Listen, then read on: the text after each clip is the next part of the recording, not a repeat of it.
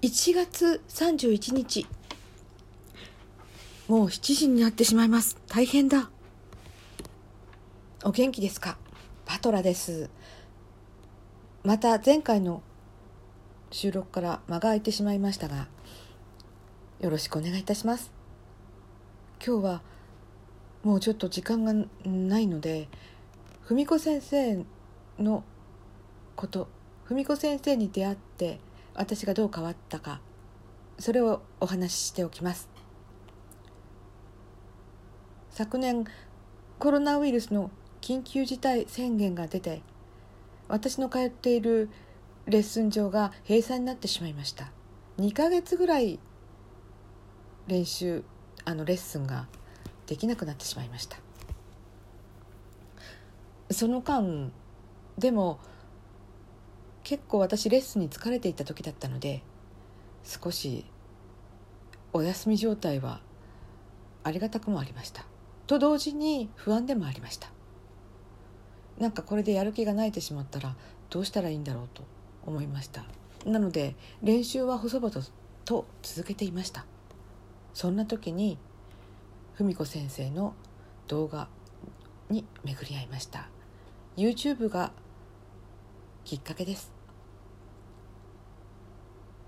その後本格的に見出したのは10月ぐらいからですですからこの34か月3か月ぐらいの間に私は文子先生によって意識改革をさせられちゃったっていうそんなことがあるんですよね。音程が合わないダメ出しをされてる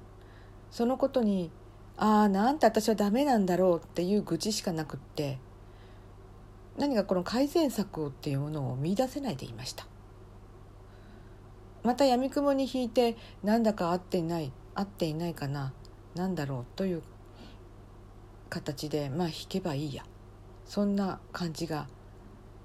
ありました。でも文子先生は具体的にこうしてみたらいいじゃないですか。こうしてみたらどうなんでしょう。という具体策をいっぱい提示してくださったんですよね。で私はその通りにやってみました。文子式練習法とか。鍵盤で1小節弾いて1小節ずつそのメトロノームをと同時に録音していく。やってみました。意外と時間かかるもんだなっていうことが分かりました。これを小さい時からやってこられた文子先生すごいと思いました。うん仕方がないから私はできない部分だけを先にそれでやりました。すると意外と通せるようになって先生との合奏もちょっと頑張れるまでになりました。なんだかちょっと具体的なことを言ってるようで言ってないのかな。うん。ちょっと音声、えー、効果音を入れてみます。文子先生のその練習法に助けられその後いろいろ文子先生の人となりというものがだんだんと知る知ることにだんだん知ることになります。そして本当にいっぱいいろんなことを私は学んでます。なんてちょっとこんな言い方を文子先生してほしくないかもしれませんけれどもまあ文子組文子組の皆様方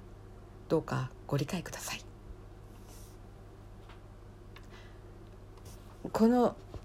トークを取る前にホーム画面を見たら文子先生の新しいトークが上がっていました。うん昨日のトークライブで話されていた楽器のことに関することも何かこの目次っていうんですか？そこに掲げてあったような気がするんですけどもまだ聞いていません。私も私はそのトーク昨日のライブを聞いていて